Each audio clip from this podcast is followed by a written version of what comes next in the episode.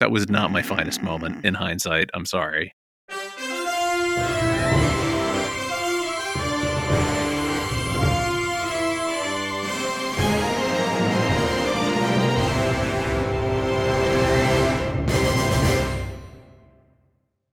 Welcome to 10 Cent Takes, the show where we blow off the dust of ages, one issue at a time. My name's Jessica Frazier, and I am joined by my co host, the nesting doll of comics factoids, Mike Thompson.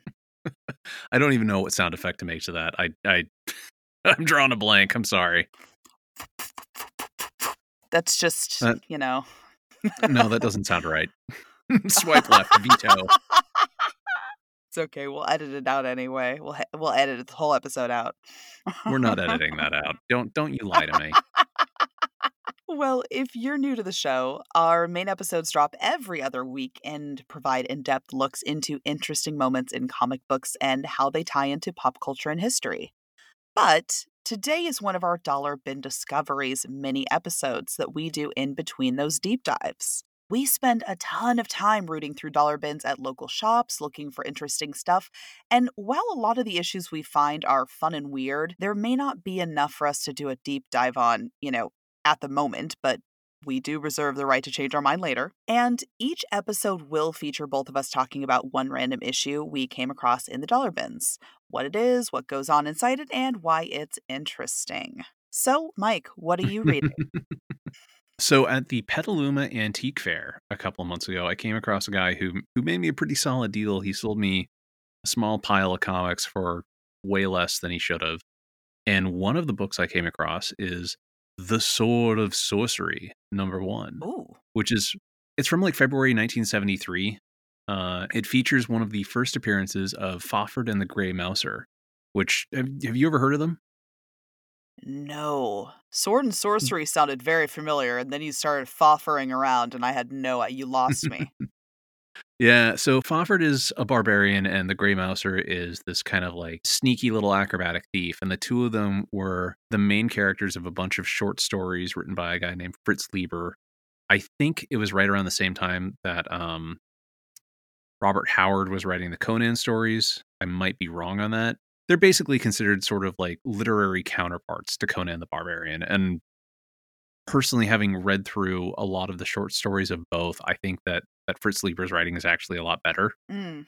This is a comic that um, actually has them starring in their own story. The first was, I think, uh, an issue of Wonder Woman that came out around the same time. But this is based on one of the stories called The Price of Pain Ease. And the story itself is written by Denny O'Neil, it's penciled by Howard Chaykin, and it's inked by the Crusty Bunkers, which was a collective of inkers working out of Neal Adams Continuity Studios. Basically, it's this very kind of breathless fantasy adventure story. It starts off with Fafhrd and the Grey Mouser. They're in this tavern and they recognize members of the Thieves Guild who are apparently out to collect a reward on them. They end up beating up the thieves pretty handily, and there's very swashbuckly action but the owner of the tavern ends up summoning the local magistrate because during the battle they wrecked the room and laid out six paying customers on the floor, so they have to escape quickly. And then while they're seeking a place to hide from the law, they break into this mansion that belongs to Duke Danius. Danius, I don't know. Um, we'll just say a duke.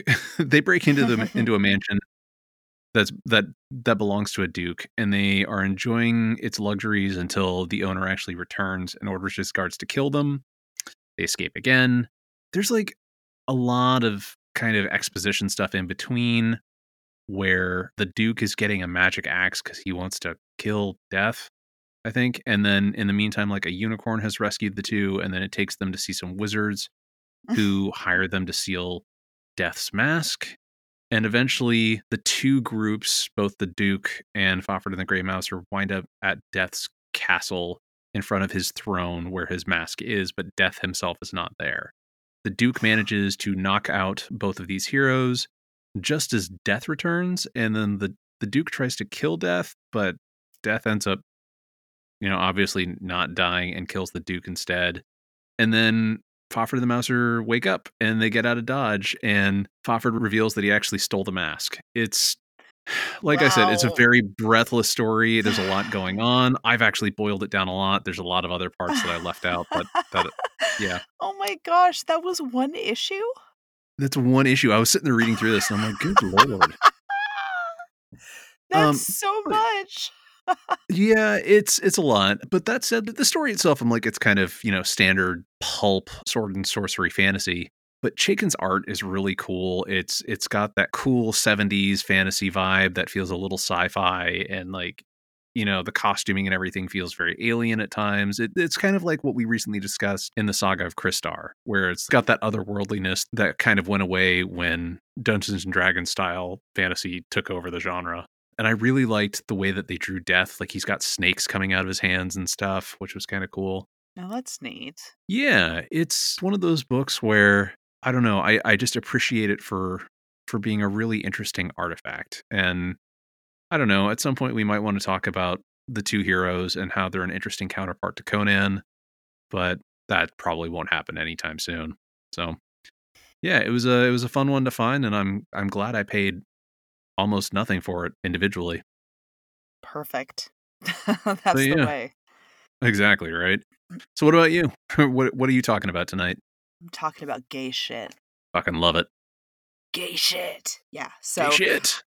I specifically bought this from the dollar bins because I it because it was very obviously gay shit, okay? The cover is like two women holding hand and like a beam of light is going through them. I'm like, I literally don't care what's happening. I'm buying this comic. Mhm. I can't open it. I don't care because it looks gay as fuck and I'm on board. I was right. It's gay. So So it's called Rain and it was part 1 of a 5 part series. I've read the first issue of this. It's great. Oh, it's so good. It's so good. So it's from January of 2022, so just, you know, earlier this year, beginning of this year. Yeah. Story by Joe Hill, adaptation by David M. Booher, art by Zoe Thorogood, colors by Chris O'Halloran, letters by Shawn Lee, and based on the novella Rain by Joe Hill. So the story focuses on a couple of women and walking through their story with Yolanda moving in with Honeysuckle. The whole story has this overarching sense of foreboding as a perfectly sunny and pleasant day turns deadly. And I, if you want to see this, I don't want to reveal any more than that. if you want to read it, go read it Yeah. because it's really good. Firstly, again, you know I love a gay romance story. So, of course, I was on board with this one. The two are sweet and they're quirky with one another, and the relationship feels like it's well thought through, with each character having a personality outside of the relationship, which is great. And Yeah. I like it's it's really lovely. I remember this. Yeah, and I liked the buildup of the plot. You really could feel something dark and foreboding was happening, even though the story was completely pleasant. 100% mm-hmm. pleasant, and you're just like, no, something feels wrong. And there was just this build up to it. That was super fascinating. And then the art is gorgeous. The hair was done in a way that I really liked. Yolanda had textured hair, and the way Mhm. that the the art was done with her hair being coiled in textures, it was really neat. And I, I think it was really, really well thought through as far as that goes. Um, you know, from what I know. And I really liked that there were different body shapes and attributes. Like Honeysuckle has freckles, and these are always emphasized in close ups, and they're always present whenever she's, you know, whenever she's in scene. Yeah. No, I really, really enjoyed it. Have you read other stuff by Joe Hill? No, I haven't. Okay, so first of all, Joe Hill is Stephen King's son. Oh, okay. And he's, Okay. he's yeah, he's like a very accomplished writer in his own right. He came through Petaluma a couple of years ago because because he had his new short story anthology coming out. He came to Copperfields and it was packed, and then um, I had Iggy with me, and so we got a picture of me and Iggy and Joe Hill, and he signed my copies of Locke and Key, which is the comic that you know he wrote. It's been adapted into a Netflix series and all that. Oh. Yeah, no, he's he is incredibly talented. You know, it's like it's it's one of those things where I'm like, man, like you know, and he seems really nice too, and like just was really gracious about like signing as much stuff as people wanted to give him. Because I had the first few that's so issues nice. of Locke and Key, and he signed all that. Well, shit, Joe Hill, hit us up. Yeah, we should uh we should see if we can get him on sometime to talk. He's dude, really he's really cool and really awesome. fascinating, and he was really funny too. Yeah. Dude, and I gotta say, the storytelling in even in just this first issue was just it was so well done. And the plot was really driving, even when they were just telling these characters' story of like moving in together, this really commonplace thing. Yeah, Like things happening on the street, like, you know, some kid not able to go outside because he's not, you know, because he's on antibiotics and he's sensitive to the sun right now. And, you know, just like little details about the neighborhood.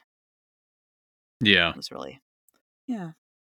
I think that about wraps up our dollar bin discoveries for this week, yeah. right? I guess so. Yeah, Yeah.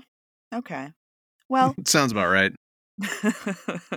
well, thanks for so much for joining us and join us next week for a, another deep dive. I don't know what we're going to talk about. We'll talk about something cool, so join us then. And until then, we will see you in the stacks. Thanks for listening to 10 Cent Takes. Accessibility is important to us, so text transcriptions of each of our published episodes can be found on our website. This episode was hosted by Jessica Frazier and Mike Thompson, written by Jessica Frazier and Mike Thompson, and edited by Mike Thompson. Our intro theme was written and performed by Jared Emerson Johnson of Bay Area Sound. Our credits and transition music is Pursuit of Life by Evan McDonald and was purchased with a standard license from Premium Beat. Our banner graphics were designed by Sarah Frank, who you can find at lookmomdraws.com. If you'd like to get in touch with us, ask us questions, or tell us about how we got something wrong, please head over to 10centtakes.com or shoot an email to 10centtakes at gmail.com.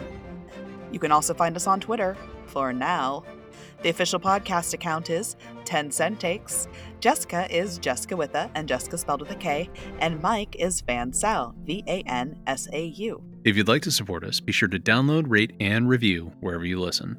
Stay safe out there. And support your local comic shop. I don't have to leave in that for now. I don't know, it's fine with me. It's a good warning. Listen up, Musk.